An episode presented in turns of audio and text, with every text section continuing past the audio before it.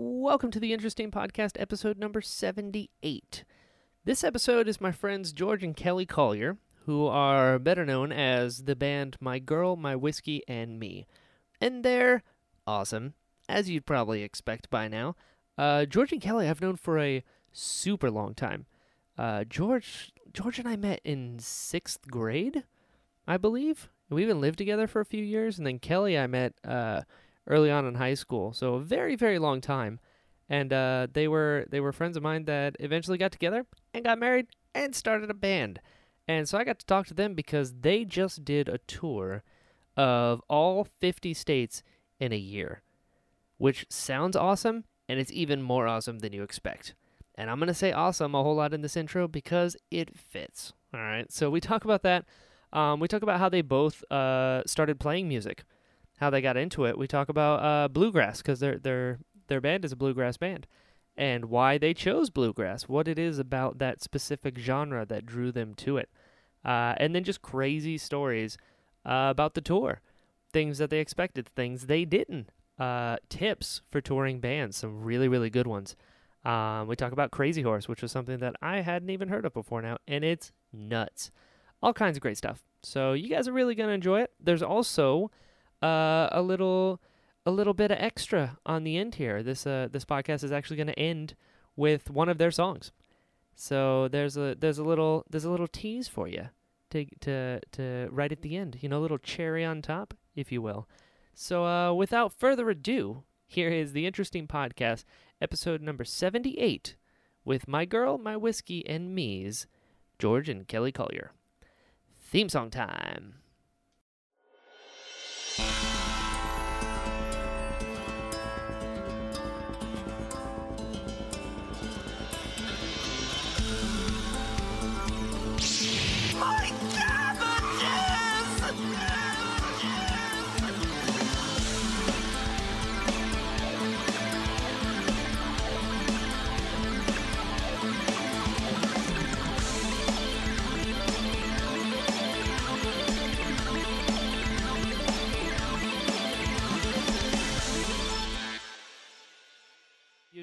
Yeah. the jam.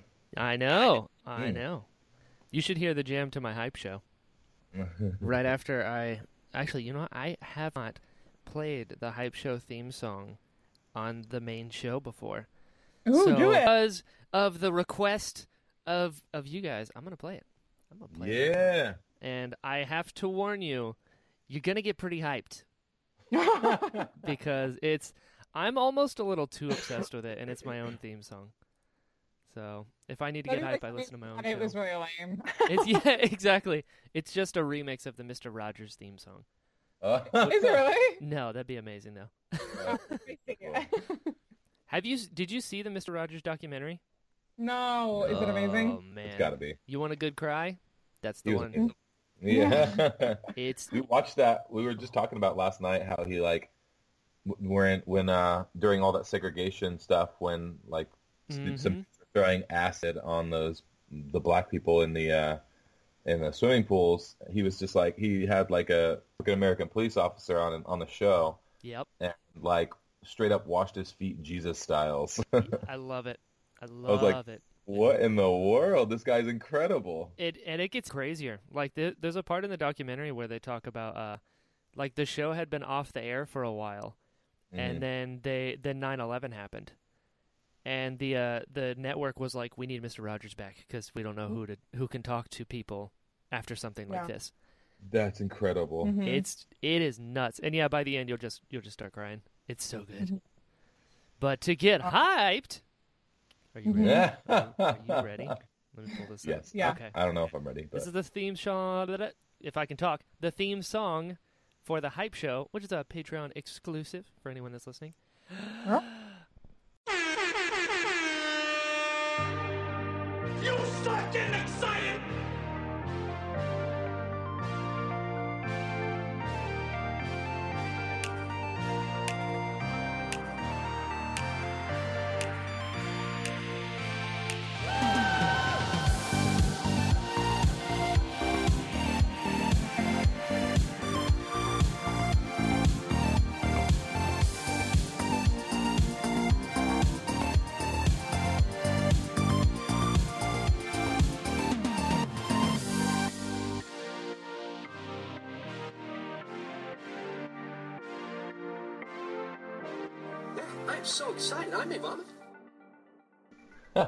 Tell me that doesn't get you hyped, That is You couldn't see us, but we were dancing. right? Would It's involuntary. I can't help it. Ah. It's so What? good. Who made me dance? Yeah, exactly. What is going? Oh no! Oh no! it starts at the foot and doesn't stop. Yeah. Yeah, I'm. I God, I love that song. I I'm making hype shows just so I can play that song. Oh It's- wow. it's, so good. They, it's I got it on uh this guy on Fiverr, and uh, yeah, he uh so I sent him all these sound bites. I was like, all right, I want Rocco from the Boondock Saints, I want Anakin from Episode One, I want Chandler from Friends, uh, but I also want it to be in the style of the Final Countdown. And he goes, Mhm. all right, yeah, let's mix this up, and that's what we got. that that's really. I can hear the final countdown in there. That's Yeah. really cool. Right, Uh, very, Which very is- subtly. the most hype song in the history of ever. Yeah, there Yeah. is. Yeah. hmm You can't not. I don't know how that's not played every New Year's Eve. Right. Oh, That's what I'm saying. My Next year, man. Like every band that plays New Year's Rockin' Eve should have to like, well, not every band, but like the band that's the end of that going into. I mean, how could you not? I agree. I agree. Well, you probably will appreciate this. So we've been we we're gonna do this um St. Patty's Day show with some other band members, and we're learning a bunch of we're learning three hours worth of um, Irish music, and um, yeah. So I mean, I'm sure you're into that. We and so I was just thinking we're ending the set off with um the Parting Glass. Oh, how are you able to? Oh man, Yeah, exactly. I can't listen to that song without crying. yeah, it's Yeah. pretty rough. It's it's Since it falls unto my lot that I should rise and you should not, I'll gently rise and I'll softly call. Good night, Mm-hmm. and joy with you all. rough, but that's that's a gorgeous song. That one- do you know uh, uh the Rocky Road to Dublin? Yes, we that's that one of the well. ones. Yeah. Yeah, we're dude, yeah we're we're excited. doing some some traditional stuff, but we're also doing like flogging Molly and Dropkick Murphys and stuff. So Of course, of course, the classics. The Yeah. classic. the un- classic. Uh, you know, the song's about like someone stealing your hat and you beating up the entire room. Exactly. Yeah. Oh yeah, and then you've got like the Rattling Bog, which is like let's just add on to this and get faster. Yeah. I, just, I don't know that one. It's a. It, if you go to like any Irish wedding at like three in the morning when everyone's drunk, someone will inherently just start singing the Rattling Bog. Uh, Yeah. Interesting. Do you know the song? What's the um? Seven Drunken Nights. Yes, I've been drunken nights. Seven Drunken Nights, not by the title. It's um. As I so- went home on Monday night, as drunk as drunk could be, I saw a horse outside the door where my old horse should be. Uh, I called me wife and I said to her, Will you kindly tell to me who owns that horse outside the door where my old horse should be? Are you drunk? You drunk, you silly old fool. Still you cannot see. That's a lovely soul that my mother sent to me. Well, it's many a day I've traveled, a hundred miles or more, but a saddle on a soul, sure, I never saw before. So it goes to that seven nights, and like the last two nights are super dirty. Basically, his wife is cheating on him, obviously, and so she just says like, there's a point where like it's her, it's like whose whose head is on the bed where my head should be, and she's like, it's a boy, it's a baby, baby boy. boy. My mom sent him to me. Oh, like no. no big deal. Like, I've never seen a baby boy with his whiskers on before. Yeah. the, the last two nights we can't even we, We can't can't, even sing podcast. them. Yeah. They're so bad. Um That's but our, our friend They're that very human. our friend that requested we play it um, said that one time uh, he went to a wedding and he they had an Irish band and so he requested that song at a certain point Oh my and they were like They we him. can't they shamed him they were like we can't play that at a wedding and he was like Irish people play everything at all things No, he didn't say that. He's like, don't you think that's a little inappropriate for a wedding man? Yeah. And, like in front of a bunch of people. Yeah. And he's like, oh, uh, oh, okay. it's a good point. It's a good point. It's like, I need you to play the song about the wife cheating on her husband. Yeah, no, I get it. That. Yeah, that's the one. That's the one. But those are the ones that are always played at, at weddings for some reason. I know. like, play all the single ladies at, Yeah. at my wedding. I was like, Yeah. what? Hold on a second. Is You it- want one now? This one's for the crowd, you know? yeah Play one of those Carrie Underwood songs about destroying your ex-boyfriend's stuff. yeah exactly. And a happy nuptials to you both. yeah. Oh my god, that's Speaking amazing. of which, what is what is different about being for you in your particular opinion? Because I We're know doing the interview now. I knew I know that's different about being because I've been married for five years. But what what is? I mean, because you and Monique were together for eight years before you got married. Yeah, we just hit nine years uh, Wow. last week. Yeah. It's so, So- what's different being married? Yeah. Um that's a good question. And and uh touche. I never answer questions on my own show. but but being that I've known you guys longer than any previous guest, I'll I'll give you a little. I'll give you a little. Yeah. Um nothing. Because we've been, we've been together so long, you know, and we Yeah. lived together for a lot of years as well beforehand, so it wasn't even like that was different. Yeah. Um, Yeah. I mean, the biggest thing is like money. Some of her bills are my bills now. My bills are her bills. But other than that, like, eh, I don't know. We I tell everybody like year five was the stride. Once you hit year five, everything else is just gravy. You're like, yeah, we're in the swing now. We know each other so well. Like, it just works. You know? Yeah. Yeah, I like Yeah, it. that's and and yeah, that's really awesome. That's really cool. Cause yeah, I mean, I think about. I actually I, I asked because like I think about you guys all the time. I'm like, man, like we because we've only been together I think a total of six years, and um, like I'm just like, I mean, we we're still hitting like little. I guess milestones, I guess, a little bit in our Milestones. communication and whatever. Sure. And I'm like, I always think about you guys. I'm like, man, they're like, they're younger than me. They've been together longer. yeah. Um, they're making it work out. yeah, it's a. It, I mean, I always joke that like, so the first year we were together, normally people have like you know the butterfly phase for the first year. Everything's awesome. You're like, oh, I'm just so glad to have this person, and oh, her favorite thing is also my favorite thing, even if it isn't. It is now. Yeah. And uh, we we fought about everything for the first year, yeah. like just little things back and forth, and for some reason we stuck it out. And after a year, we're like, I think we love each other. and then yeah.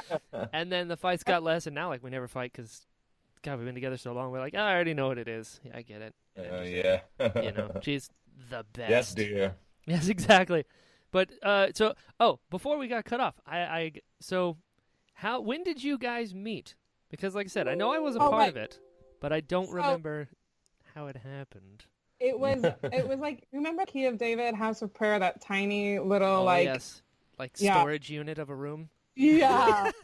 they wanted to do some worship in that room, and so um, I was like I, that. It was funny because now you know I do this for a living, but like at that time, I had never played music for three hours straight before, and um, I they when somebody asked me to be one of the worship leaders, I was like, yeah, I can do that for three hours, probably. I don't know.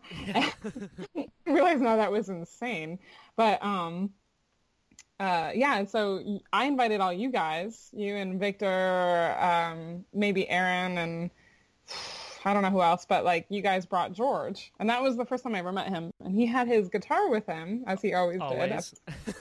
And he was like, "Can I sit in with you?" And I was like, "I guess so." Like, fine. And then Right three on. years later, we started dating. yeah, that sounds about right. Because I think you were living with me still, George, weren't you? Yeah. hmm Yeah, yeah. We lived together for a few sports to years. Where you went. Yep. yep. That's what. So that's another crazy thing is when I talk about the the best guitar player I've ever met. George, you're right up there. And Oh. I remember that you lit when I was like, I asked you one time like where you learned. You're like, well, I bought a guitar and then I just took it with me everywhere. Yeah. I was like, yeah. what? And you lit. That is that is not an exaggeration. If you were a Yeah. place, your guitar was there. Yeah. So you know, practice really does make perfect, I guess.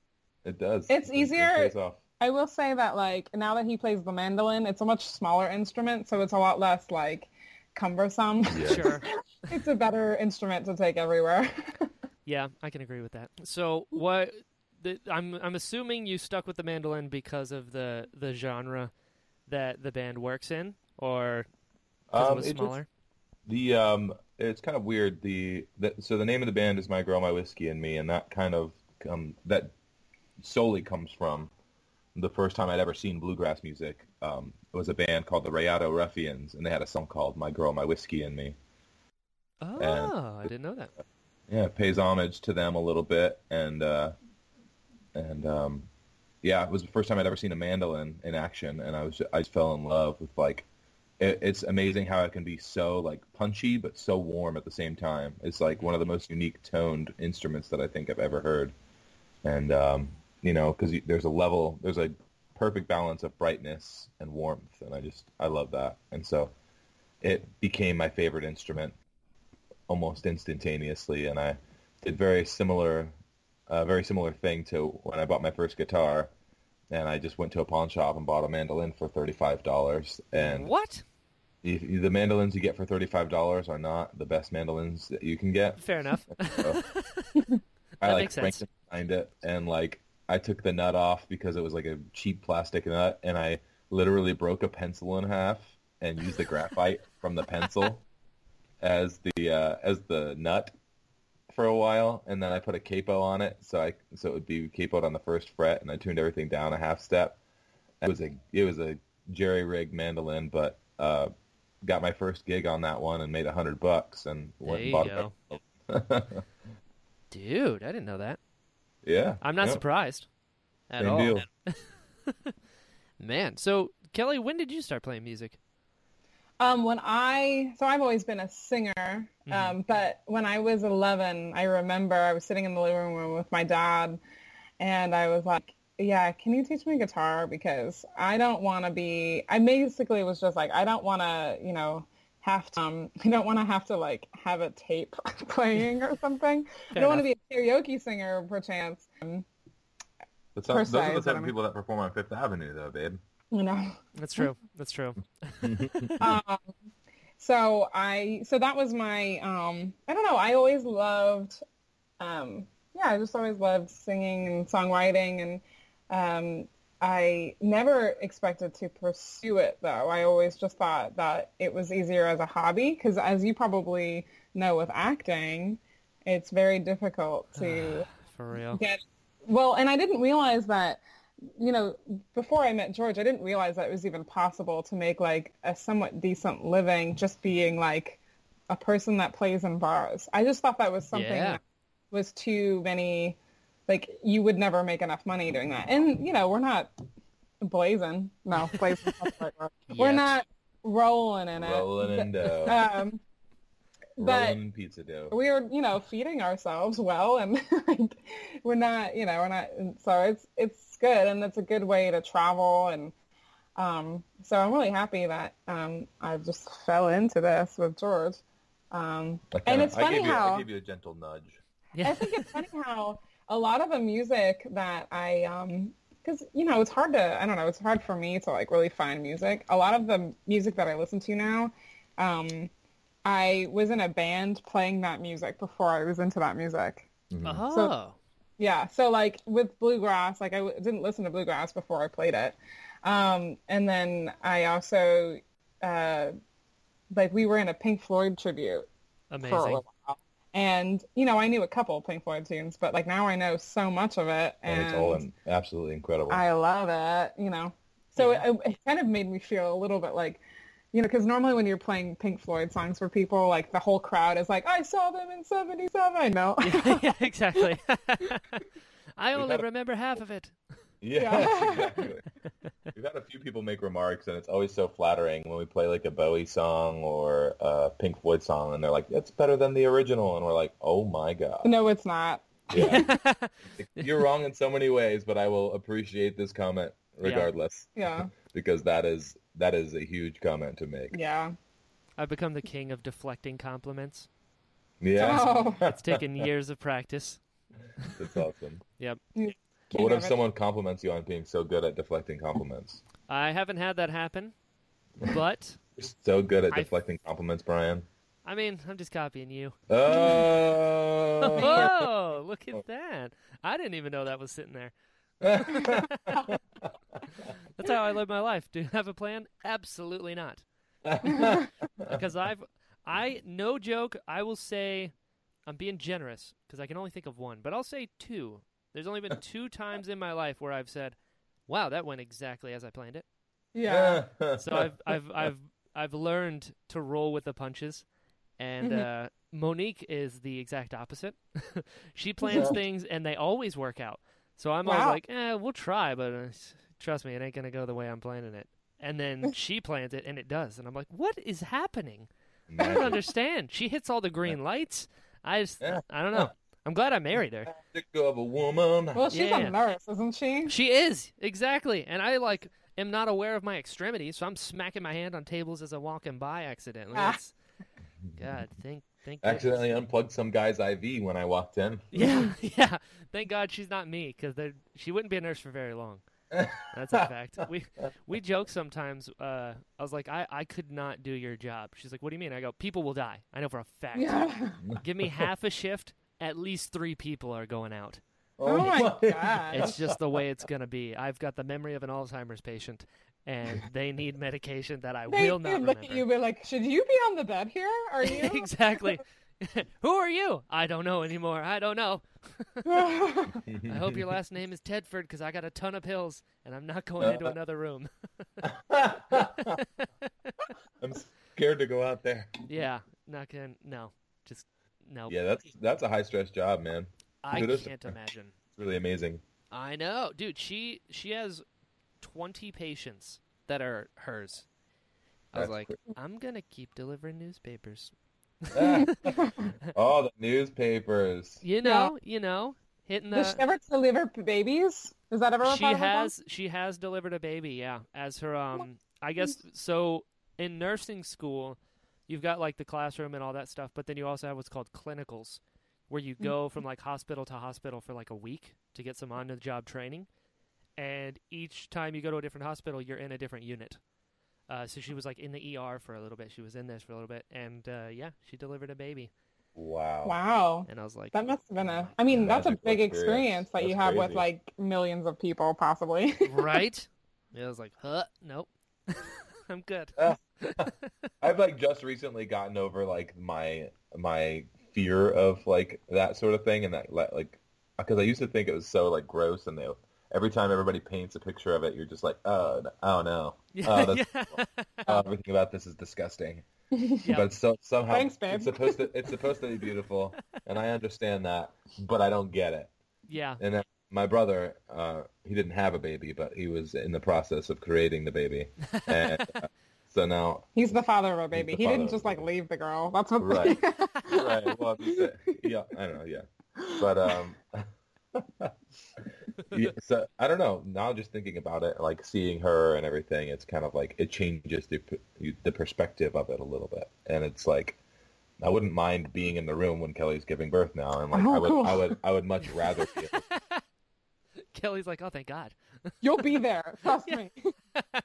I've already in the alternate reality where Monique and I do have kids.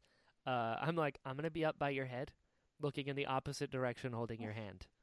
That way, I'm there and I have encouraging words, but uh, I don't want to pass out. like, oh, it's great. Ugh. And then you've got a, a passed out man as well as a newborn baby. Yeah, Uh, that sounds. oh my gosh, You get this man happy. Yeah, exactly. And knowing me, I'm gonna hit my head on something on the way down. So it's like, you know, I'm just gonna cause more trouble than I'm worth. So that's, that's the Oh key. Knowing yourself well enough to put yourself in these situations. Yeah. True. Oh God. Oh god. I don't even want to think about it. Greg has a I- kid and same. Yeah. I'm like, Oh oh, yeah. I love this child more than anything I've ever loved, but at the same time, God, it's stressful. Yeah. Yeah. well, you have the easy job. All you got to do is just spoil that baby. That's the plan. Yeah, Yep. that is the plan. He lived with us for a week. They came over around Christmas. And Oh. Ronan is, let's see, his birthday, he turned one in August. So he's like a year and a half now, whatever it is. They count months. I'm like 14 months. I was like, what? It's a year and two months. What are, what are we doing here? Yeah. I'm 72 months. You're you're you're four. Um, But people do that. I'm like, why are you doing that? yes, I'm aging myself in months as well. exactly. I did that once. Yeah. No, my favorite was like I added up how many months Monique and I were together. Because somebody was like, "Oh, I'm on my, like my eight month anniversary." I was like, "That's awesome! I just hit my one hundredth month. Eh. you know, going strong. Good tried. You're like, She ain't. She, yeah, she ain't wised up yet. So she ain't figured it out. I don't know. That's why I wiped the hell out of her. Had to had to Yeah. before she figured out what was going on. You just wake up like every couple of years and like, you're still here? Yeah, exactly. There are Hey, times. Hey, think fast. Yeah. You throw it right- exactly. exactly, exactly. Before she even think of it, she like just planned the entire wedding, and you're like, "That's fine, okay." That's right. I used to joke that while she was sleeping, I just whisper into her ear, "Love me." and I can tell you guys, it works. that is awesome. That is great. Oh God! So you guys have played a lot of music. Yeah, When did you decide to to be a band? Because that's a specific decision, almost like having a kid. Right. Yeah, I would say it's kind of similar.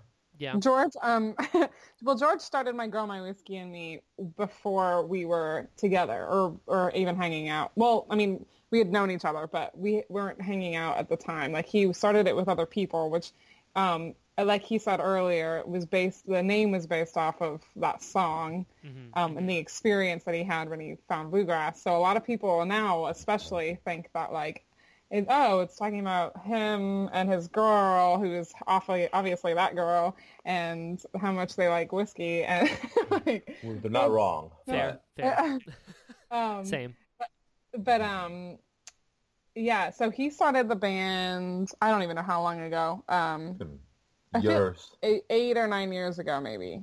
I don't know, something like that. It's a bit. Some, some, yeah. And then, um, so, so our uh, this band is uh, almost as old or around as old as your relationship with Monique.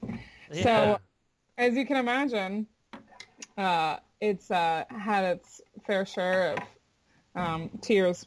But um, Until year five, then it hit the stride, right? Right. Right, right. Exactly. Well, yeah, actually. Sort of, yeah. So um, I joined oh, around six years ago. Like we started dating, and then um, a little bit after that, some members moved around, shuffled around, and then um, we, decided man. we decided to move to South Carolina, and originally it was going to be four of us that moved up here. Um, but Matt and Nikki decided that they were not ready for that, and so they um, stayed behind and formed a different band, which is awesome. Um, and we um, continued on as the duo and started all over again. And um, now Matt and Nikki live up here too. Actually, they just moved up to Asheville like last year. Yeah. Um, so I was like, yeah, you know, it's, cool, just It a really- timing thing. and it freed us up to like we, our music styles changed quite a bit, and we're we're pretty overly ambitious for our level of success, As you Uh, should be. which is good. I think it is a good thing in some ways, and like, um, that's you know I don't think this past like year would have happened where we did all 50 states if we had been like tied down with other members. yeah, That's true. Way more people to wrangle. Yeah, mm-hmm. exactly. And it's just more expensive. And if a venue's never heard of you before, two hundred bucks is like all you all you can you know suggest for. to them to muster up. Some places pay more, but most of the time it's like you're even looking at like fifty bucks, and you're like, I'll take it. yeah. exactly. Will you feed me? exactly. You show up with the hat. Please, sir. Yes. I'll play Yeah. the music for you. Can I have some more? Yeah, exactly. I haven't Yeah. eaten in days. Yeah. Man. We were pretty man. well off, man. We were definitely uh, uh, well taken care of on the on the road, and we had a lot of supporters um, on our GoFundMe, and we raised a good chunk of money on there, and people tipped really generously on the road, and bought a bunch of merchandise, and you know CDs, T-shirts, stickers, all that stuff, and it was We- awesome. We made what's interesting is we made the most money in Alaska. Really?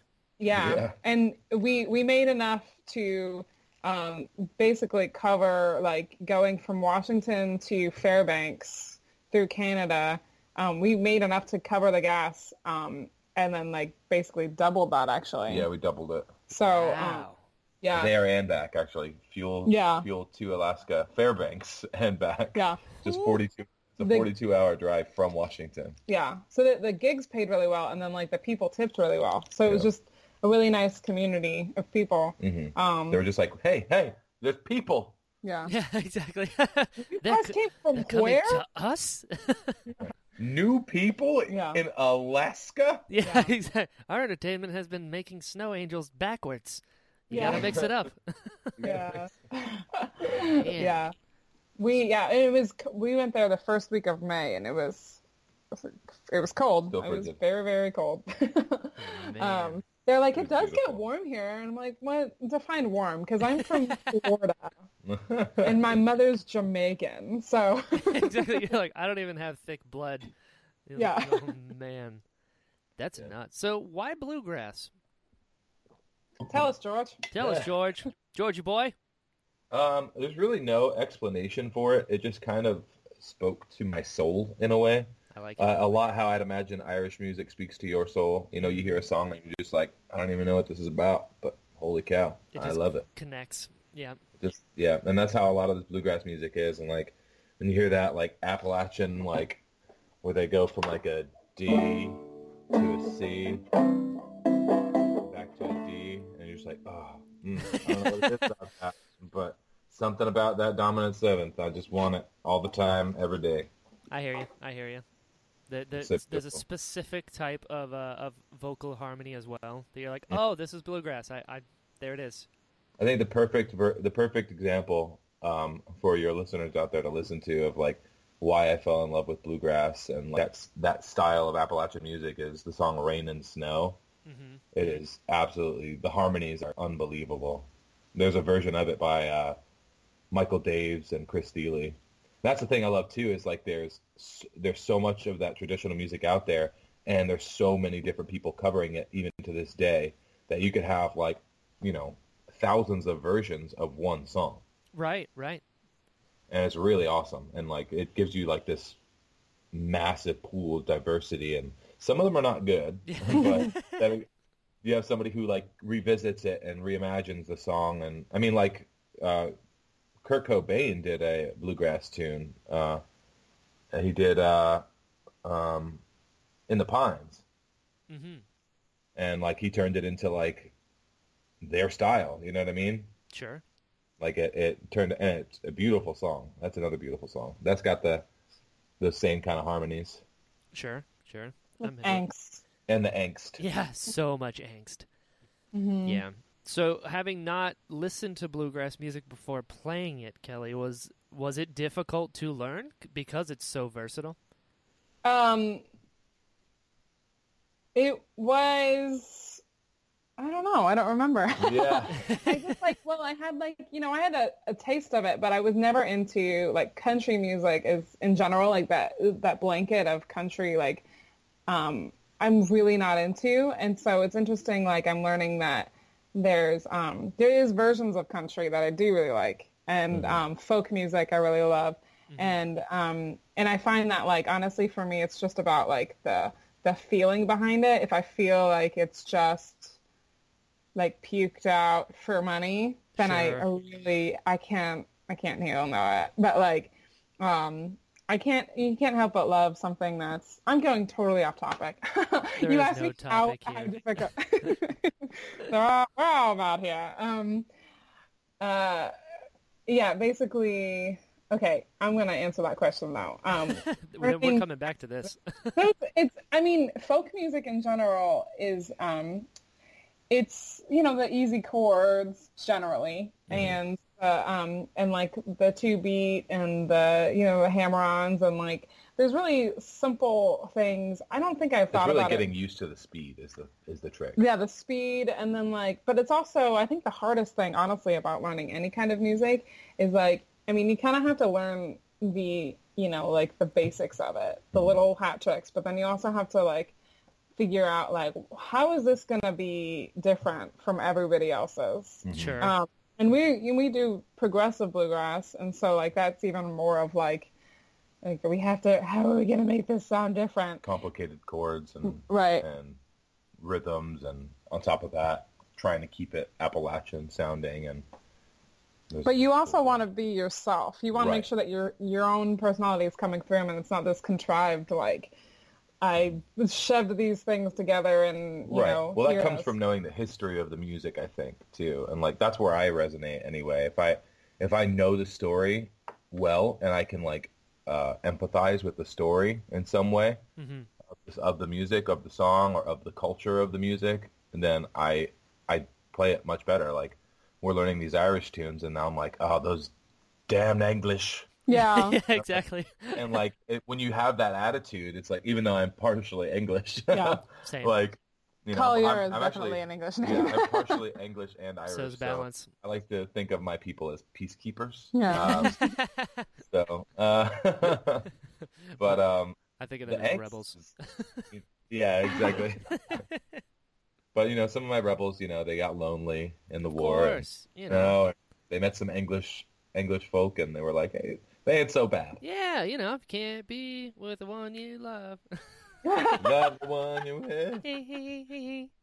wow, that is so. That's awesome. yeah. I love Gabe. Thanks, babe. that was more Uh, from the perspective of the ancestors, you know. Right. Yeah. Yes, Yeah, right. we're, we're just we're we're justifying the, the, the mixture in blood, if you will, Yes, Yeah. of course. Yes. in a The lovely mu- song. The mud blood. yeah. yeah. Yeah. I'm with Um, you. I'm with you. It's awesome.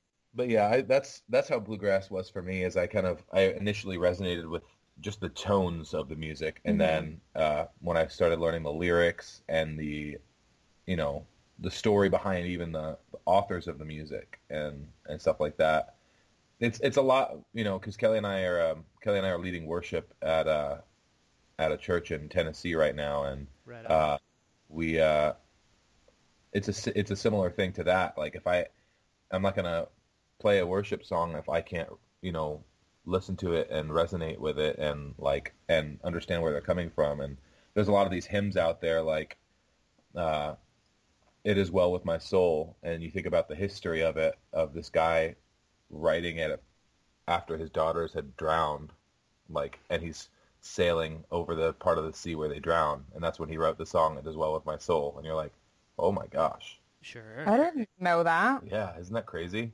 Holy cow. Man, that's that Yeah. makes sense though for the the medium of music. You know, it is it is an outward expression from the inside, and you It can is. tell when it's phoned in. Like that's Mhm. that's the big thing with like talking about country nowadays. Like a lot of country has become a victim of supply and demand, Oh in, yeah, Mhm. in that it's it's l- like not country anymore in the No. true sense. It's popular music because Yeah. you have to get the bills paid. So like, Yep. Yeah. I, it's like it makes sense, but then to find old school hun- like country with like you know Hank Williams Jr. and and the classics, it's difficult. I I just got introduced to Jamey Johnson uh, Mm-hmm. in December because I was like I because I, was talking to Slim about that uh, about country and I haven't heard good country in a really long time.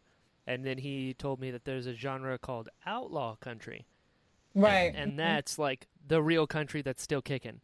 I was like, Yeah. Mhm. oh. So I've Yeah. been listening to that, and I'm like, my God, it's just from the heart.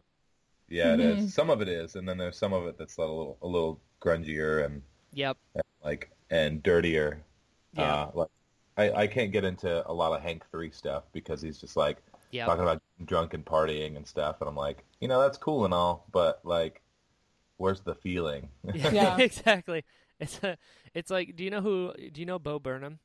yeah. He had that bit about like country music, where he's like, you just say, he's like, he he brings up that like nowadays the people that are writing the country hits are like millionaires writing from a private jet, and it's like I just need buzzwords like, uh, blue jeans, uh, Yes. ripped shirt. It's Ripped like shirt. cold Yeah. beer, and then you're like, "Oh, I know what all those things are. Hell yeah!" Yeah.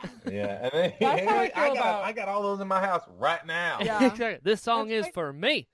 You could literally turn just those words into a song. Oh, yeah. Blue jeans, ripped shirt, cold beer. That's Yeah. a country song. That's the chorus right there. That's the hook. That's, That's how. I feel about like the thing about buzzwords though, and I it, it bothers me more than it probably should to the point where like if I hear those words, it like I have to like stifle some like real serious like angstiness. Like when when when people try to make something sound dark by using words like cigarettes, I'm like. Shut up with your cigarettes. I don't care. Just talk about your feelings. Like, I'm I don't know feeling a this- cigarette right now. Oh, gosh, yeah. I'm not sure if this happens for everybody, but there's certain words for me that, like, just the words in and of themselves take me out of the music Mhm. entirely. So, like, if I hear you playing a country song and you're like talking about getting a text from your girlfriend, and I'm like, text. yeah. nothing romantic about a text message. You tell Uh, me one farmer that text. For real, exa- I don't know. I think maybe that's what it is. I'm like, I'm, and again, it's probably just me trying to resonate emotionally with the music, and like, th- there's no way for me to resonate emotionally with texting. I just don't do it. Yeah. Like, That's true. it's just something, you know. I don't know, and I, there's a lot of words out there like that, and it, I can't think of all of them off the top of my head, but when I hear them, I know it, and I'm like, ugh. Yeah, there's someday there's probably going to be like it's going to be when things that are popular right now are going to be old and somebody's going to say something about Instagram in their song and it's going to sound Old school. like old school. what? But it's really not going to. It's just going to sound like so computerized. That makes a lot of sense, though. It's like if you're listening to a country song, and the guy's like, "I drove my Mercedes to the farm." You're like, "You drove what? No, Yeah. you drive trucks. That's what you drive, or tractors. yeah, You pick a different word."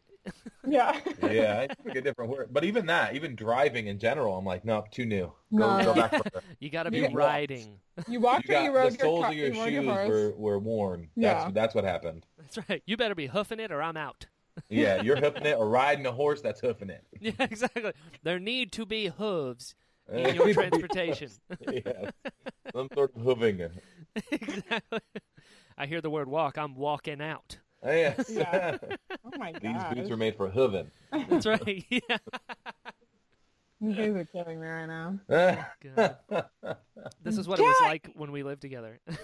yes, we just tangent It's- everything. Where we just yes and everything.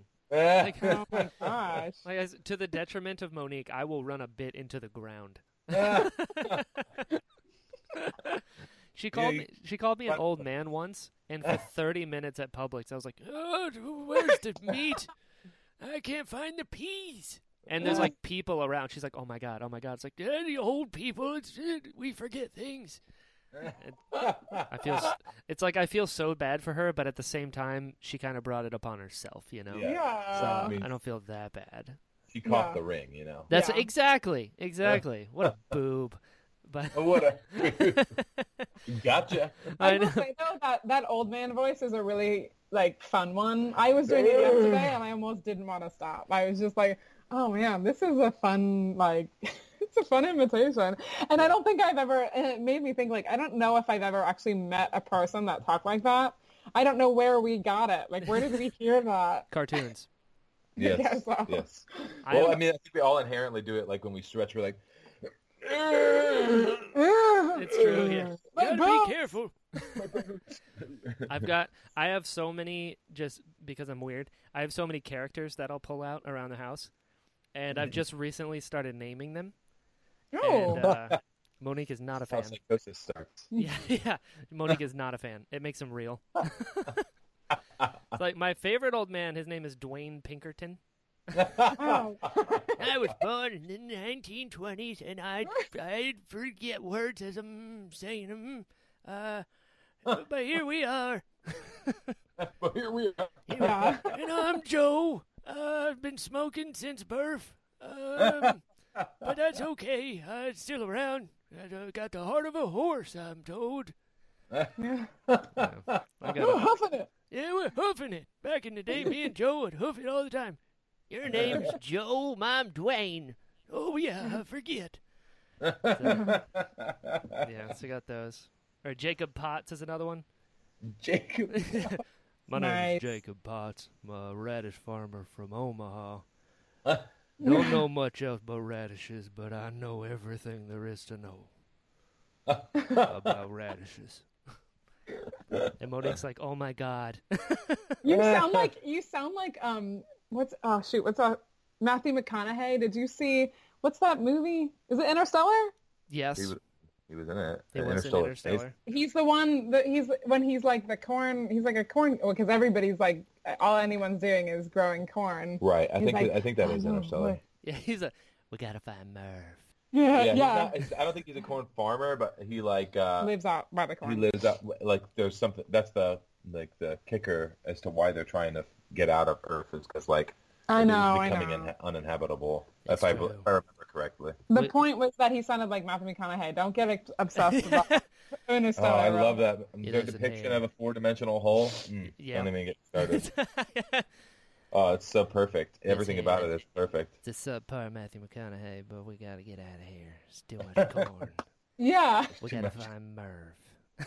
Have you seen Have you seen True Detective? Yes, Oh, it's so good. it's so good. The new season is amazing. The third one? Yeah. I haven't seen it yet. Oh, it's so good. I have to get HBO so again. the first season is obviously the best season. Um, it? The second season just bummed me out. Really? I love the second season. I, okay, let's do a little spoiler tangent. So I loved it until the last episode with Colin Farrell's character. I was like, you couldn't let the text send. You couldn't just give me that. Like, yeah. So I walked Yeah. away. I was like, why? Why? Why? Why? Everyone just has a bad time, and then at the end of the season, Uh. all the bad guys win. And I was like, what is? Oh man. It up, you know. It was rough, but I sometimes I think it is just so much more realistic. yes. And I think 100%. that like yeah, I mean like there are certain points where you want like the superhero to win, but nobody in that show was a superhero. Yeah. Everybody in that show was basically kind of crooked. yep. Um and so it made sense that a lot of things just didn't work out. Or all the things didn't work out. Yeah. so the text is what gets me. I was like, you couldn't give me that. Just have the text send, I know. so the boy knows it's his son. You wouldn't even give me that. So Yeah. yeah, it was a rough one. But it was amazing. And season But he was in the middle very, of very good. nowhere. Why would that text have sense? because I need it, Kelly. because I need it. I mean, yeah, the women lived and their baby lived. That's true. We gotta find yeah. some solace. And man, Vince Vaughn was crazy in that. Yeah. It was Hmm. really good. I like it a yeah. lot. Few little. I didn't watch the whole thing with Kelly, but I saw a couple scenes with him, and I was like, "Whoa, Oh yeah, he gets into like that fight in the kitchen. yeah, I think it's interesting that like using Vince Vaughn as a serious right." But it was an incredible Right? choice. Yeah, he who knew he could be intimidating. Yeah, I was like, "Oh yeah. my gosh." I, I actually kind of like really dislike him as a as a comedic actor. you don't like Wedding Crashers? No, but I didn't watch it, so oh, what? Then how do you not? Like... She also said she didn't like Waterboy, and then I showed it to her, and she's like, "I love this movie." oh, you need to watch Wedding Crashers. sometimes I'm right. Sometimes I'm right about it, and um, so I don't want to watch a million movies. Like I, Doesn't doesn't Wedding Crashers have uh wow Yes, it Isn't does. it? Owen Wilson. Wow Wow. is that is yeah. is that your imitation of him? wow? I've Wow. got a really bad Owen Wilson and, and uh, impression. Wow. Oh. Wow. Oh, oh, I Wow. see it now. Wow. Wow. Yeah. Wow. That's not Oh. bad. We got Vince Vaughn. He's back here. You wow. Wow. It reminds me of that thing where they put the lightsabers in there. All the lightsaber sounds were Owen Wilson. Wow. Oh yeah. wow. Wow. Wow. Wow. Wow. Wow. It's so good. Oh, that's incredible. But so you guys just did 50, 50 states in how many weeks? 52 weeks. Well, We actually technically we did less. it That in was the under. Yeah. did it In under a year, Yeah. you played a gig in every state in the U.S. Yep, Mhm. played music in every state. Because Yeah. there was a couple states where we were just like, Showed we up. don't want to be here any, anymore. We want to be in but, uh, Las Vegas. Ah, Yeah. fair, fair. Which isn't the whole state, It but if you're in southern Nevada, it's basically just La- Las yeah, Vegas. there's nothing else but Vegas, and all the other towns are trying to be Vegas, but they're not as good, and that says something because Vegas is not good. oh, I But if- might if be you're going, going to to Vegas. Vegas, if you're going to Vegas for like, um, if you're going to go see a show or something like that, Or if you have a lot of money. if we have a lot of money, I'm sure it's great. um, and there's parts of Vegas that I I heard about after we had left there, Mhm. um, because like we went just to like the Strip, and it's it's so touristy and horrible. But there are some really cool parts of Vegas that I heard about, and I I actually would like to go back and check them out. Like there's a Ah. there's a like a a big old like trash heap of amusement park signs and parts of the rides and stuff. And it's just like you can go through and see, like yeah a slice of the history of that and like it's yeah it sounds really interesting. But um, we just kind of popped in there, played two songs. This was this was what enca- like encapsulated the whole Vegas thing. We played two songs and they were like two of our best songs and nobody tipped us. And then the violin players that let us borrow their spot for two songs got back up, and they were tuning, and somebody tipped them five dollars. What? Yeah. Well, they had they had amplification too. They had like a backing track, and then they would like play over the. They would like solo with the backing track, and so they were amplified. And we didn't, you know, we were just playing acoustic. Yeah. But we're loud. I mean, people stopped and looked, and you know, I'm that not. counts. So, Yeah. I want to i don't sound thing is- cocky, but we don't sound bad. Like, No, you know what I mean? Like, we sound great. yeah. I so agree. it's like it's just i mean there were there were tons of people there it's just one of those things where sometimes and maybe it's just because of the fact that like there's so much grabbing at your attention in a city like that Yeah. but like If we had Um, amplification, it would have been different. But you know, it- moments like that kind of like humble you and like Sure. they it helps to keep you grounded and to help you be thankful for the cities that you know really accepted you and like i mean there were some places we just felt like home immediately Mhm. and like there are some places like we showed up one place it was an open mic it was totally unplanned and we showed up to the open mic to play a couple songs and like people forfeited their spots so we could continue to play Wow. Yeah. That's Yeah. cool. And like we made a bunch of money on merch sales and people were like people shut up the like the whole coffee shop was quiet and listened to us yeah Dude. It was- it was amazing. I mean, Yeah. like, and there's another experience like that. Um, Hops on Birch. I can't remember where that is, but um, oh yeah It that was was, an open in mic. flagstaff arizona and the same thing happened. love you that know? place We showed up to the open mic, and people were like, uh, "Can y'all just keep going?" yeah and we made a bunch of friends like I they mean, yeah. legitimately like hung out with us and stuff and yeah, um Flagstaff, Arizona. I yeah, mean, in some of those cool place. places, like like in um, the coffee shop he was just talking about, that was in New Hampshire. After like the gig that we booked there got double booked, so we went there and like didn't have anything. So all we could do was either busk, which there was in that area, there was no place to play on the street, um, and you know really make any money. And then so we just went into an open mic, and you know we might have made like I guess we probably sold a couple CDs or something. Yeah, I think a couple people just helped us out. Um, and, you know, at least we had just hit the, the state, you know, and then it was a nice time. It But like, really nice time. um, and then I think it was, what was it, Maryland? We couldn't get a gig in Maryland. It was so hard. I don't know why. And, um, we, uh, we just popped into an open mic at an Irish place Love it. um, that was basically like just enough, just in Maryland. Like we couldn't, you know, on our route, we couldn't go like all the way somewhere in the middle. We couldn't go to a big city because it would have been too far to have to come back to Delaware. I think was the next place we were going to. sure. And so we sat to this place. I remember the name of it. It was called Sean Bolan's. Oh, Oh, yeah. sweet. And it was like, I don't know, Monday, Thursday, something like that. And um, we ended up having, oh, it was one of the best nights of the tour. incredible. Because we all, because it was like a huge jam. Everybody broke, I mean, like this tiny little room, everybody was just playing the whole time. yeah, and together. it turned into it turned into that, and like everybody was like, "This never happens." Like, yeah. this is like totally- really? Yeah, and so like we somehow brought the energy of just being like, just chill and like just play music together. And Yeah. stop being weird about it. And this girl, I remember this girl was like, she just like when before we started like our little bit, she came up and she was like, I play saxophone, and I was like, and Get in here. yeah, so so she she She played played with us, played awesome. along with us, and we're like, yeah, dude, like keep doing that, and then like it, I don't even know how it happened. But like another person like offered us a place to stay for the night, and we became really good friends, and like watched Cool Runnings with them, and Oh, sweet. yeah, That was my first time watching Cool Runnings. yeah, that was a big what? George, Yeah. yeah, Hey, Sanka, you dead yet? Yeah, man. yeah, man. I love that movie. I was a great know, Rest in peace, John Candy. yeah. Oh, Oh, was he dead? He's been dead for a while.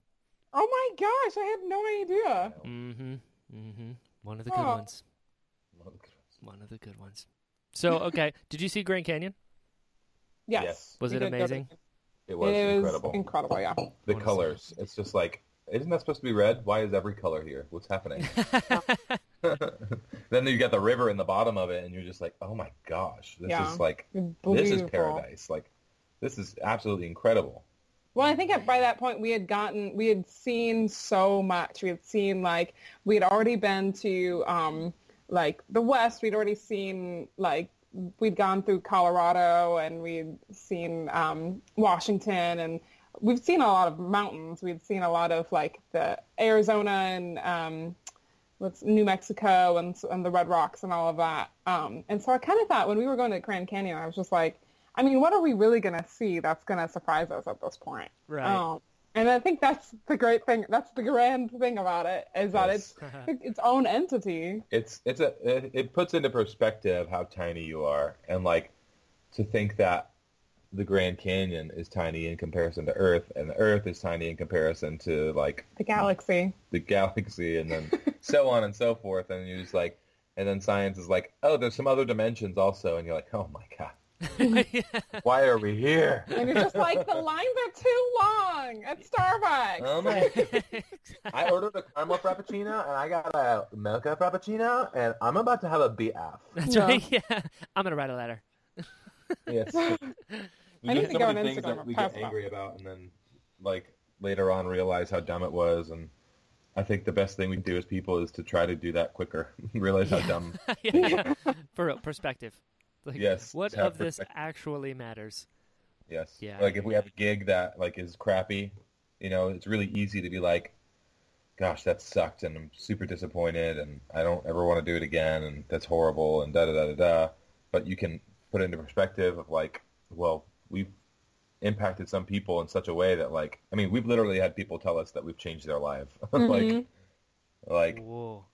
which is super awesome, you know, like, and, and we make money. And we do really well financially, money you know, and for the we most part. I mean, there's a few here and there that are, you know, not great gigs, and they don't see value in us, and so they treat us in that way. hmm Uh, but there's lately in in Greenville, we've kind of gotten to the point where we are an asset to the to the venue now. It's not like it's not like they're doing us a favor anymore, and we're just kind of part of the show. It's literally like without us, they would be less successful. And, Yeah. and it's Right It's a- on. awesome place to be because those places have supported us from the beginning when we weren't an asset, when they were Mhm. literally, you know, kind of throwing us a bone financially because we were, you know, for all Nobody's. intents and purposes, an expense, and that's it, really. Sure. You know, they want live music, and so that's where they're at, and so they just chalk it up as an expense. Right. But now it's actually, you know, a benefit to them. And um, there's like three or four venues where like they constantly say, "You guys pack out the house every time." And one venue said uh, that we bring like a completely Wow. different breed of people there. Like she's That's like, cool. like tonight we sold all craft beer. We were able to tell our our chef to be creative and just express himself in the menu. Um, With the and- specials, with the specials, and they sold out of all the specials. Um, Wow. And then, yeah, Yeah. it was incredible. And then they were like, and tomorrow night, gonna uh, be we're gonna be we're gonna sell all Bud Light and only hamburgers and French fries, and that's it. Huh. And like, So they were, crazy. yeah, they were saying that they were trying to go more in the in the Craft. be more of a craft beer. just so they could be part of the community. yeah, Right. and um, and so they were like, we really we're really happy that to have you guys because you brought the craft beer people, and I was like, we didn't even like we're craft beer people. yeah. We didn't even know that we we could do that. We had It like happens inherently. I mean, you know, just over time. yeah you know just keep being keep being genuine and real with people and and and doing your performance stop trying to be cool stop trying to be new stop trying to be hip just do what you feel called to do and like that gets rewarded you know it's just really that simple I totally agree. That's that's pretty much my whole show. Is like there there's definitely power in truth. Uh, Mhm. Even so much as like just being honest. Like it's, don't put up like a facade like you're trying to prove anything. Like it's it's very interesting. Like I've had micro interactions with people like at gas stations and whatnot. And if anyone's ever like, "Oh, how you doing?" as just like a pleasantry, if I'm ever like, "I'm actually cold," their their whole their whole face and mood changes. It's like, "Oh, Yeah. okay." It's like, "Oh, wow, we can talk for real about this." Yeah, I'm just cold, man. Because people don't expect that. It's usually, I'm good. How are you? All right, cool. And then, like, none of that interaction holds any Yeah. weight, really, because you have so many with so many. Yeah, it's, it, uh, you're exactly right, I think. It, especially with music. You know, if Mhm. you have a truth that people can resonate with in the same way that bluegrass resonated with you, something something magical happens. It's pretty cool. Yeah yeah. You want to hear something hilarious that I would Emily did love this morning? to hear something hilarious. emily emily is my my sister-in-law Essentially, yeah. sister-in-law Sweet. the mom, baby mama. So she this morning she um she told me about this poem. And maybe this isn't hilarious, so I'm gonna have to like. add- yeah, Let me roll really this back here. Uh, yeah. so he, she was like, I tell me what you think about this poem I just found on this post or whatever. And she told me about it, and I gave her like this really sour look, and I was like, you know, I just with poetry like that, I just, and I told her I kind of ripped into it a little bit. oh no. Um, and I think she asked me maybe possibly because she knows that I write, Mhm. and so uh, maybe she wanted my my opinion on that regard. Um, but then she told me that um, she wrote it, Oh no. and I was like, Emily, why did you do that to me? Like, I wanted your honest opinion, and I was like, oh. She started laughing though, which is really good. I'm. She obviously was ready to like take a punch if Yeah, no. That's not hilarious, but it was really funny to me that she. Um, I felt that? so uncomfortable that she did that, but I was also like, respect, man. Said, Like, You've been played, but I did walk in. Yeah. it. Yeah, good point. yeah, Respect. That's awesome. That's amazing. So I've been to every state on the East Coast, every Okay. state from here to Illinois, here to Texas, and California, and Mhm. now Colorado. So I've been to over half of the states. Uh, as uh, people who've been to all of them, what were some of your favorites and places that I need to go? Alaska. Uh, yeah. Alaska, Yeah. very interesting. It's Um, beautiful, and like honestly, like drive there from some from like if you want to fly into Washington and get a rental car, um, it is gorgeous. The whole drive is. So I don't like driving with people, and so you only see somebody pass you in oncoming traffic once every like two and a half hours in the Yukon. in the Yukon. Yeah, and it's and all the lakes in Canada are like frozen solid in May, and like I'd never seen how a lake crystallizes, like the ice crystallizes. It is gorgeous. I mean, like they have you have like ice crystals that are like you can chip them off and break them off of the actual whole thing, and they're like three inches long. They're what? They're- beautifully long. They feel like glass in your hand, Mhm. and you can like throw them, and they like make this like twinkling sound on the ice. it's like Christmas. it's unbelievable. Yeah, it sounds like Christmas. it's it's Yeah. incredible, and it smells like pine everywhere. It's yeah. um, But I will say that what a lot of what he's talking about is actually Canada. yeah, yeah. I mean, Alaska Um, was that too. I mean, yeah, it was Alaska all was very. a similar climate, and Mhm. um, and the people there are the just a people, different kind of people. the, It- the way I somebody in Alaska put it to me this way because we, were talking about like man the people here are really awesome and nice and he's like well yeah it's because the people here are happy to be here because you don't just you don't just show up in Alaska you choose to be here That's and good so like people the people who are here want to be here and they're happy that they're here and so it's just literally people happy being where they are and that's it and and happy that they're alive honestly because perspective is like when when you go through a winter in Alaska like you made it you know what I mean like yeah, for real. You've earned the right to live. for real Yeah. like it's crazy I want to do it one year just to experience it but Kelly won't do it with me so I Yeah, I guess know. she'll get- I told him he can go by himself. but then you're like, I'm gonna be in the dark by myself in the cold. I don't want to do that. yeah, Yeah, I don't blame I you. I'll visit him. Oh, yeah, in the summer We'll have conjugal visits. there you go. Yeah. I uh, we have a friend actually from Naples that moved to Alaska recently. Mhm. really? And she went just to visit, I think, and then she ended up just moving there. which is a Wow. testament to Alaska Yeah. Yeah, for real. Talk about diametrically opposed environments. Yeah. yeah for real I will say though, that, like a lot of the places that we name as some of our favorites are surprising to people because a lot of times when we stopped in really small towns, the people were so nice that um, like and and you know they were they were generous, but they were also like inviting and they were like party with us and hang out with us like like, Oklahoma City Oklahoma City. Um, well, that's a big bigger city ish, but like right yeah, I think a lot of people don't really expect Oklahoma to be that cool, but Mississippi yeah, the Natchez, Mississippi was this tiny town. And sometimes I wonder if like if we were to get by some weird chance, if we were to get like really um famous or, or have a lot of pull and we told a lot of people about like Natchez, Mississippi, they would all ruin it. like all of you go separately and like visit there. Yeah, sure. But like don't everybody Well, go the there thing, at once. The thing we would do, honestly, I think, would be like if we did a massive tour uh, again after like after we had like a national poll. Mhm. Um, we I like imagine if Mumford and Sons showed up and played in a mom and pop coffee shop. You know what I mean? Like Oh yeah, and that'd be bad. sold sold tickets for like five hundred dollars a piece. You know what I mean? Because it's a mom and pop coffee shop, you can come hang out. Right.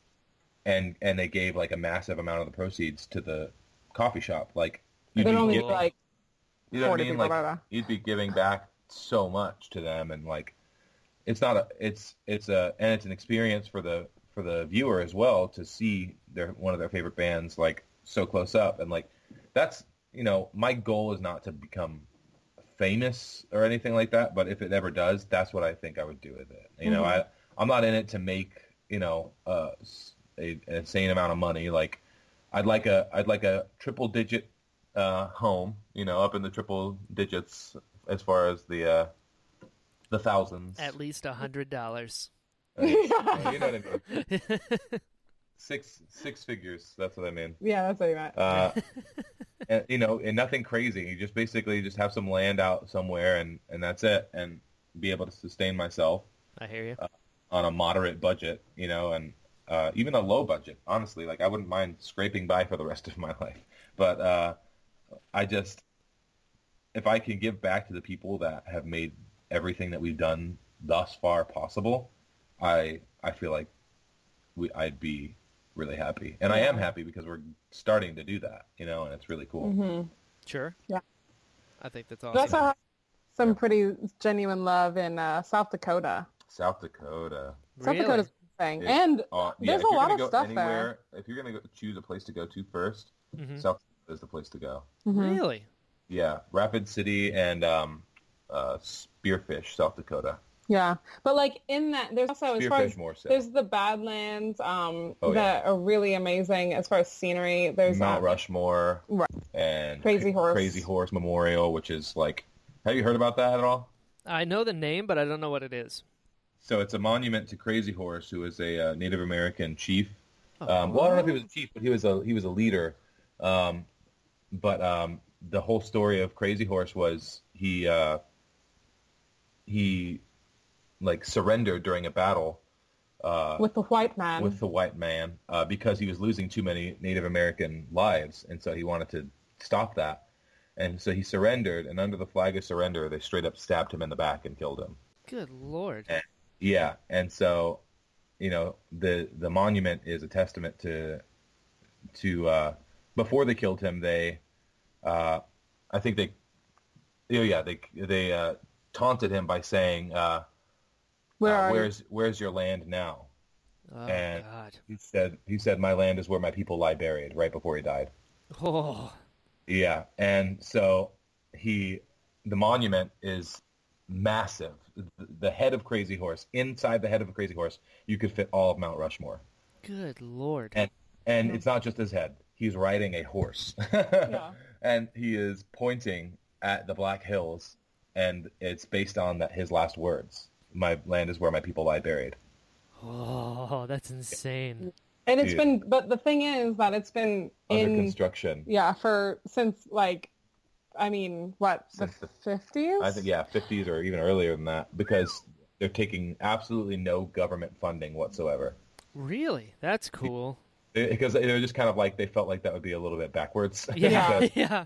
it was the government that kind of did this. So, Yeah. yeah. um, Understandable. and yeah, exactly. So now they have a lot more. They're building a lot more um, They're a- momentum because they have like a whole park center on it where like you have to pay to get in, and there's like so then you many. can donate and you Yeah. can buy merchandise and stuff. That's like it's not just like cheapo merchandise. It's like handcrafted American Amer- Native American stuff, and it's like all really gorgeous art. You know, it's not just like it's not just like trinkets and stuff. Although some of it, you know, would be that for a lot of people. It's just it's really genuinely beautiful and like a part of a rich history that is trying to be continued to, you mm-hmm. know, be like held on to essentially. What's funny is that they they picked this guy. I don't remember how they met him, but he was this guy, this white guy, a construction sculptor. worker. You He was know, a, he was a, he was a sculptor. sculptor. Sorry, and uh, they asked him to um to do it for you know for them and they so he started all by himself Mm-hmm. and he's like literally just like chiseling away at like this rock and like this giant mountain um and like you Then know he got married. he got married and he had 10 kids and eventually the 10 kids started to help him out All of them started working on the mountain on Yeah. their own. That's awesome. he made his own workforce. Yeah, Yeah. exactly. And they all did it on their own accord because they learned about the history of the Native American people and the history of this piece and how it's like it's basically their family's legacy, you know, and it's like because like essentially he, his reasoning for doing it is because he feels like his people wronged their people and it's like the least that he could do. And it's just like the least you could do is like carve this giant mountain like that's insane. for the It's- rest it's- of your life literally, the rest of his life, he spent every moment of his life carving into this mountain. That's Like- amazing. yeah, and he never saw it finished He you never know? saw it he finished, died yeah. and it's still not done There was a moment too uh, in that where he, uh, one of his sons, uh, crashed a tractor uh, off. He like fell off of the mountain in a tractor and like survived the fall. And uh, when his dad saw that he survived the fall, he's like, "You get, you got it in there. You get it out." yeah that is insane. Yeah, I've never even heard of that. Yeah, Crazy Horse. I didn't Memorial. either. Definitely I was go, like, man. why don't we know about this? This is really important. Also in South Dakota, the Termesphere Gallery. We're like sponsoring these people, I guess. Yeah. Yeah. They're yeah. incredible. Um, the Termesphere Gallery. This will blow your mind if you liked Interstellar. Uh, he paints in a on the spheres with a six point perspective in such a way that it illustrates a four dimensional whole, essentially. What? So he, he captures. You know, art is a cap. You know, capturing a moment Right. essentially. Now imagine capturing a moment in full 360 in every which way, and that's what he's doing because it, you know just as I can you know look in one direction and turn my body around and see what's behind me, you can look in at one side of the sphere and then turn the sphere around and that's what's behind you, sort of idea. What? So it's like literally like you're in the center of a place, essentially, and um, and he's painting what would be around you, but it's inverse now. So like instead of being inside the sphere, you're on the outside of the sphere. So it illustrates a four-dimensional whole, essentially. That is insane. It is really incredible, and it's mind-blowing when your when your brain when your brain clicks in that way, where you see it that way. It really like it kind of freaks you out. It's like, oh, oh my gosh. I bet. He's got some that's like uh, there is a uh, self portrait um, by uh, oh what was that guy's name uh, oh, Escher MC Escher um, his he's a he's a really popular artist but um, he had a self portrait that I'd never seen before but apparently is really popular where he's holding a, a metal sphere a polished metal sphere and so the self portrait from MC Escher was you see his hand coming up from the bottom of the painting holding a metal sphere and his reflection in the metal sphere. That's what the painting was. What? Yeah, and now George Termis's uh, Termas. his yeah his uh, that's the artist who does the Termespheres. Oh, sweet. His uh, his painting was from the perspective of the sphere. What? So on the bottom of the sphere, you see his fingers holding you up, and then on the front of the sphere, you see him looking directly at you, and uh, on the back of the sphere, you see like, and everywhere around, you see the room that he's sitting in. That's so It's- nuts. It's so awesome. So it's like putting those two together. It's like uh, Escher's holding a ball of space time, and you have that captured, and you're in it, and you can look at him in that moment. It's like incredible. That's some like math art. Right It's there. incredible math. Yeah. I mean, it's like four dimensional art, is what it is. That is nuts. It is super nuts. I geeked out for a really long time there. I bet. How much how much planning goes into doing 50 states in a year? It's got to be a lot. Um, well, we we yeah, over, like a year and a half essentially, um, of con- and it continued while we were on the road. No, technically it was even more than that because like we, oh, a year and a half beforehand. You you meant? No, no, no. Um, well, Because because the, a year before we Yeah. left, we bought the van, and That's that was true. the first step. thing. That was the first step. Mhm. Um, and then there was building out the van and living in the van for a year to see how to That's handle true. it. So technically, like two years of prep. Um, but the work continued on the road for about The whole time. no close to it. We had the last t- like two or three months we had like r- pretty lax because we had booked everything. We had booked, yeah, by that, so we started booking six months before we left because most places like that, um, even big venues, honestly, don't book more than like, um, more than like six to 12 months out. Yeah, um, well, and some oh, places made exceptions for us because of the nature of our tour. And they're like, we don't typically book music more than three months out, but since you guys are on tour and this crazy thing, we could book it eight months out, and that's fine. yeah, Right on. because a lot of times they don't know, they don't know what they're going to be doing, going through or whatever. Right. Um, and so it was really helpful. There were a lot of only had- places. We only had two people double book us. Yeah. And that was that was pretty It's awesome. not bad. Yeah, I mean for all fifty states and Yeah. multiple each state. And it Some of them we went back to Yeah, yeah, because they were really good gigs. yeah, exactly. So, uh, when you're doing this massive tour, what was one thing that you didn't expect? Because you can plan as much as you want, but there's always going to be variables once you Right. start doing it.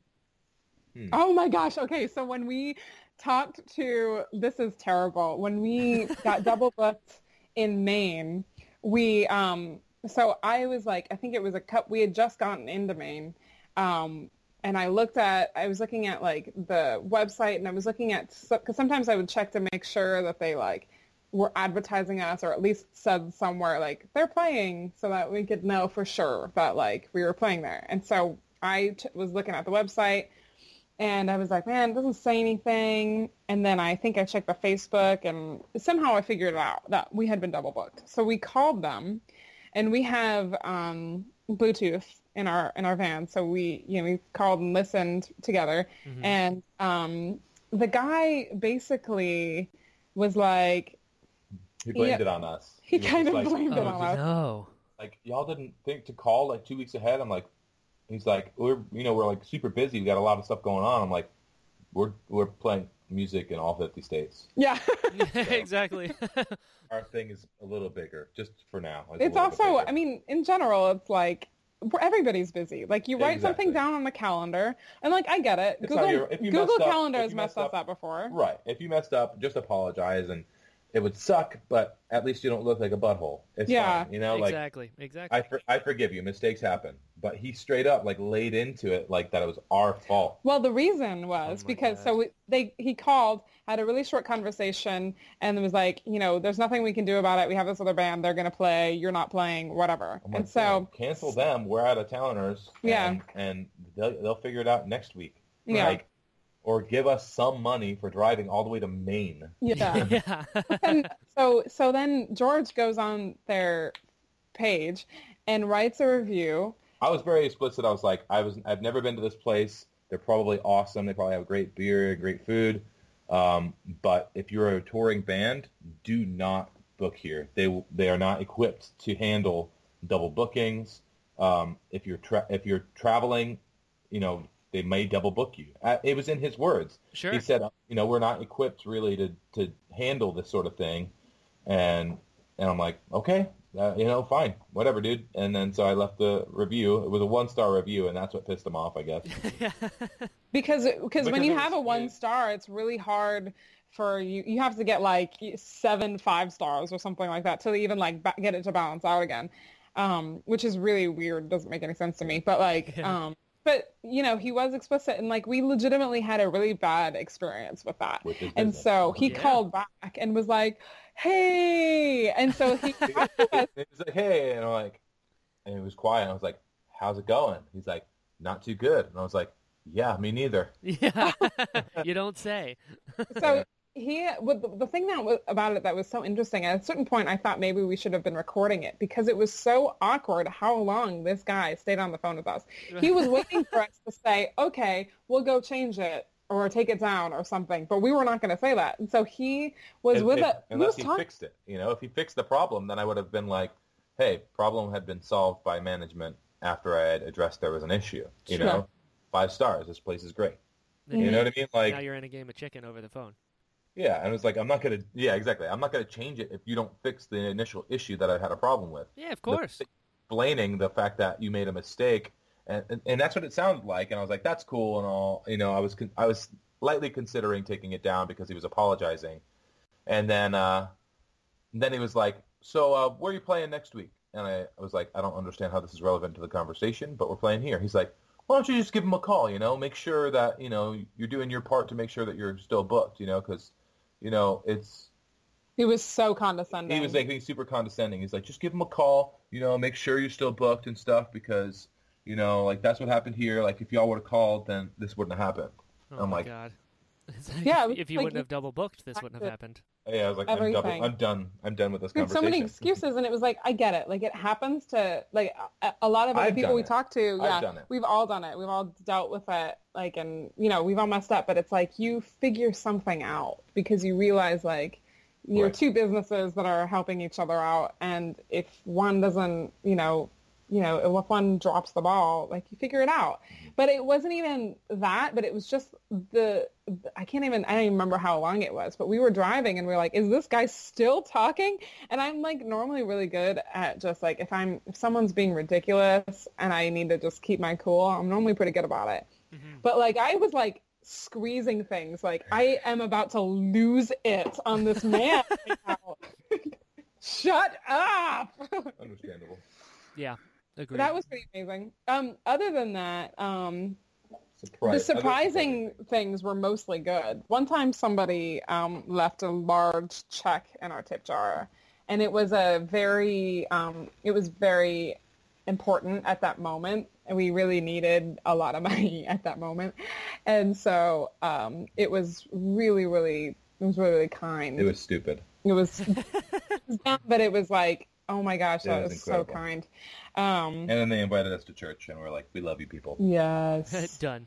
I, that's my, I was that's like, my, how to, it was amazing. Like, that's what I want to say to people, and so they know forever. Like, invite people to church because we wanted to go to church, but like nobody, we didn't know where to go. There's like a million churches in every city, and we'd wake up and we'd be like, I don't know, it's too many options. yeah, if you're listening and you go see a touring band, ask them if they go if they're interested in going to church, and bring them to your church because there's a good chance that they may be interested in going to church, and they just want that fellowship and they can't find it.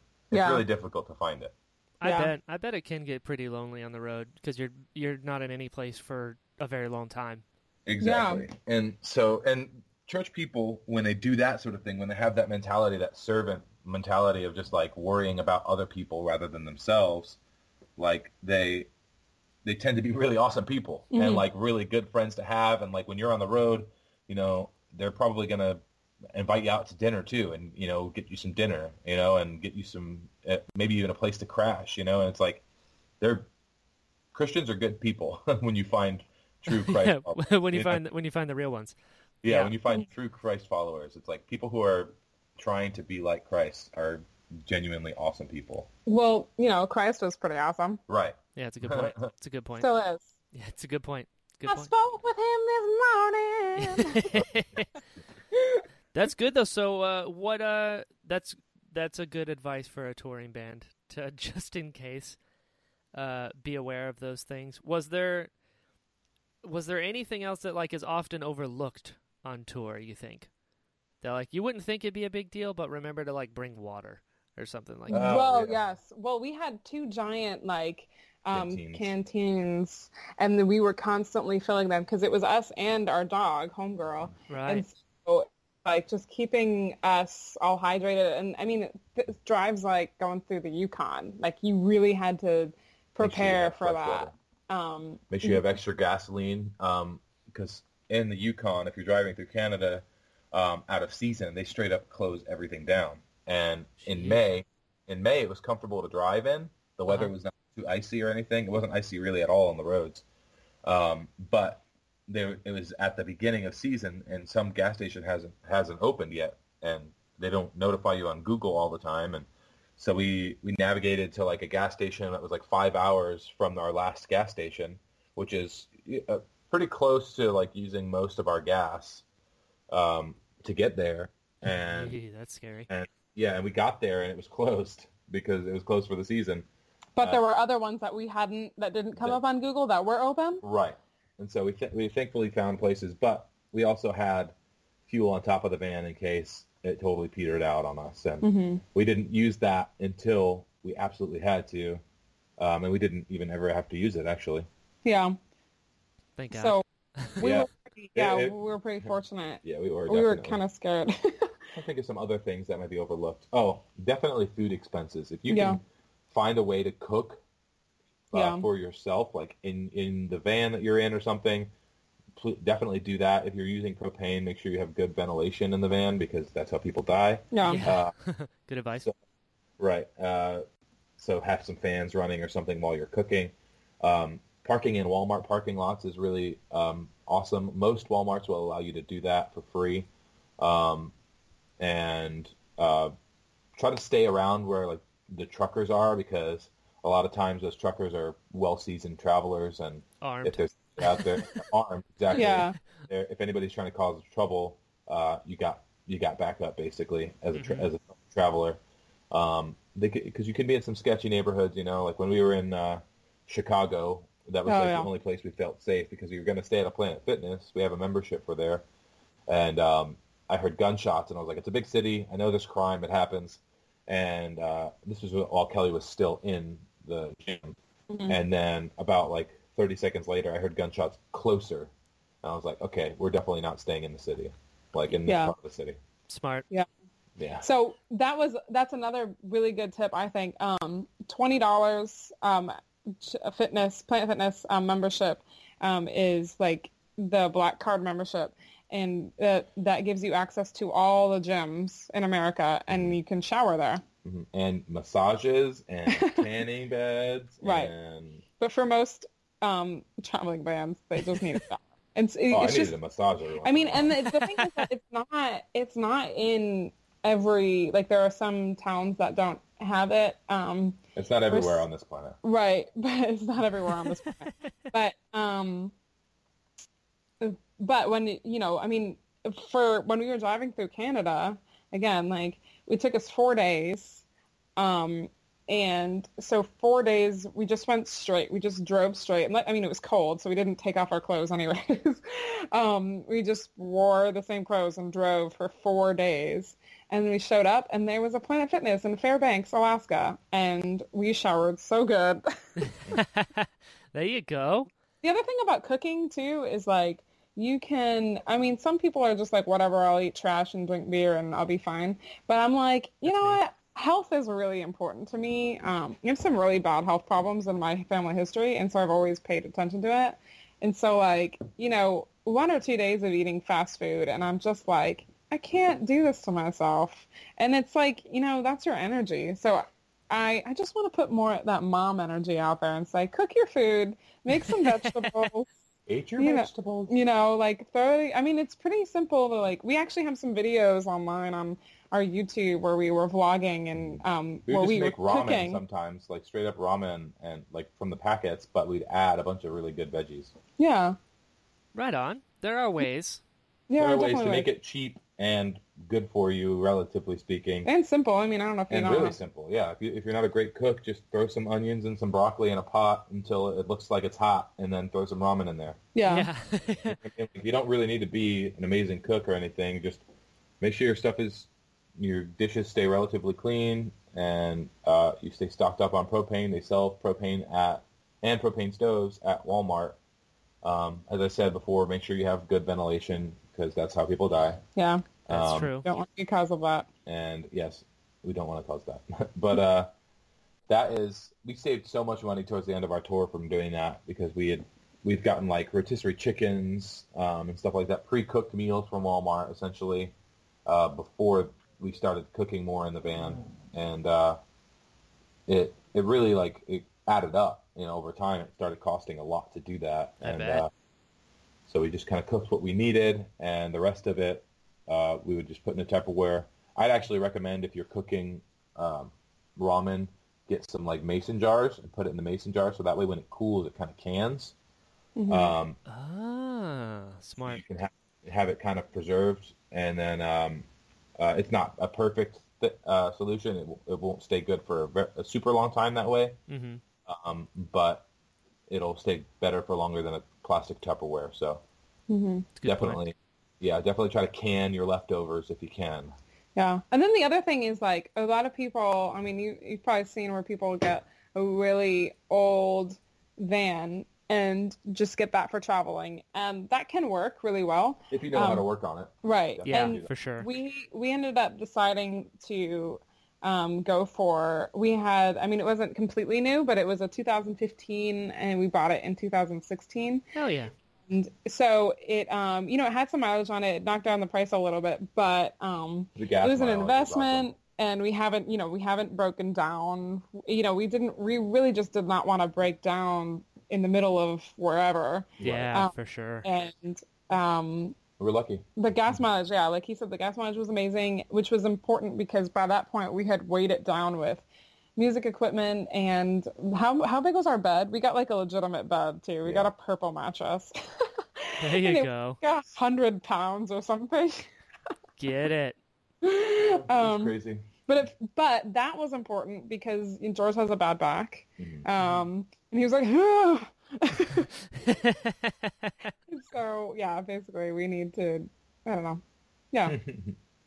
Yeah. That's all good. So I mean, you But if anybody has any questions, I feel like about that sort of thing, they're welcome to like message us on Facebook. You know, if anybody is listening, they can. You guys can shoot us a message on our website or uh, Facebook, and our website's just mygirlmywhiskeyandme.com.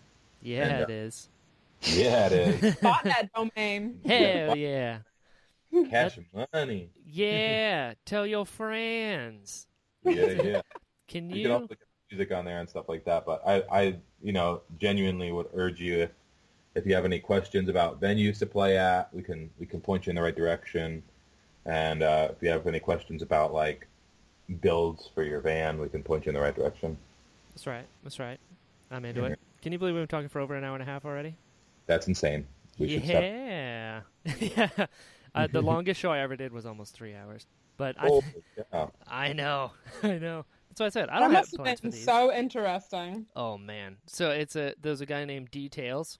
That's his real name, which is Mm-hmm. I amazing. read about him in your like Details. stuff. Yeah. Yeah, so he was a creature performer in all the new Star Wars movies, uh, which was great. He was like in the in quite a few of the aliens and droids and whatnot. But Wow. before that, in the '90s, he was in a band called Emanate, which was like a a boy band in the UK.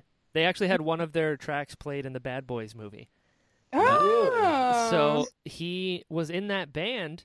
Uh, he was one of the. There was like four guys, and he was one of them. And they opened for Janet Jackson for her whole UK tour. oh my Oh. god. So I was like, I need to know what that was like. Like, the, Yeah. there's such a small percentage of the history of humans that have had that specific experience. So, yeah. So for Very the, for the first hour and a half, we just talked about that, and then we talked about Star Wars. Awesome. Yeah. Oh, yeah, that's awesome. So it's awesome. like two podcasts in one. Exactly. He told me to break it up, and I was like, nah. No. He's like, I'm breaking it into two smaller episodes. I was like, not how I roll. No. This is just the truth here. So yeah. The truth details. the truth, and it was so nice to to have you guys on because I've known you both forever. It's But, been uh, awesome to talk with you. It's super Yeah. cool. I I know. it's also been didn't mention it, but I love your icon with the cabbage. Thank Yep. you. Yes. My cabbages. Yes. Yes. Somebody gets it. No. Oh my gosh, that show. That's one of the best shows ever. It's so good. I agree. It served me well over the Mhm. years. It served me Yeah. well. But uh, so before I forget, where can people find you guys online again? Is you can find us on our website, mygirlmywhiskeyandme.com. Um, all of our music is also on Spotify. Our first album, uh, our only album, is called In the Ground. Um, the band is My Girl, My Whiskey and Me. Everywhere, basically. Yeah. Facebook, Instagram. Anywhere music is streamed. Yeah. Yeah. I like it. I like it a I'll- lot. Yeah, man. Now the real question is, I want to get your permission here. Can I play one of your songs at the end of this? Yes. Yeah. Woo! Yeah. Know which one do you want to play? I do want you to want us- play the one that you want me to play. Oh. Artist Oh. choice here. Oh, man. Oh, I don't know. Oh, jeez. It's hard. So we have a couple of hits, I think, that we could choose from. Mm-hmm. People really like Lucy. People do really like Lucy. hmm That's sort of our hit. Dustin Payne is like, oh, I listen to that song every day. Then I guess we're gonna play Lucy. Yeah, go for it, man. I'm excited. This was awesome. Next time you guys do something really cool, I'll have you back on. Awesome. Yay! We'll be working on that right away. Yeah, we'll try to be so interesting. Yeah, I'm gonna need you to do like a hundred states in Yeah. two years. We found Yeah. some states and we played them. Yeah, We played just so good. exactly. You have to c- circumvent places you've been before in the state, but just do it Yeah. again. You Right. know, we'll figure it out. We're gonna incorporate some of South America. It'll be fine. Yeah. There you go. We- Everybody asked us if we played Puerto Rico, and I was like, no. Calm down. Fifty is enough, okay? yeah, fifty states, not like- commonwealths as well. Yeah. Right. They're just like, oh, that's cool. You're doing 50 state tour, but um, how about all this other stuff too? Yeah, exactly. There's an entire not a- world out there, guys. Yeah, exactly. That's not really that impressive. yeah, but did they go to. China? That's right. Yeah. You just gotta like put on hipster glasses, be like, "We'll get there, yeah. and, Yeah. and we'll make it happen." But uh, until next Yeah. time, and uh,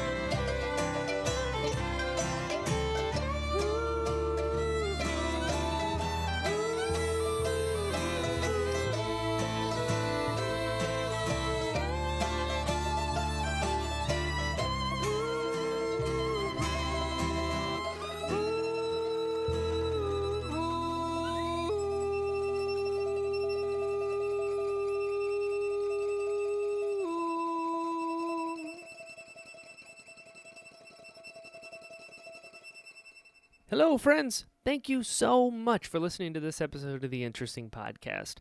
If you'd like to follow the show, it is at Pod of Interest on Twitter. If you'd like to follow me, I'm at Jedi Brian on all social media sites. If you enjoyed this episode, please share it and tell your friends. Let them know we've got some cool stuff going on over here. Speaking of cool stuff, we now have merch. That's right, you asked, and I supplied. Just search the Interesting Podcast on TeePublic and get you some sweet, sweet gear.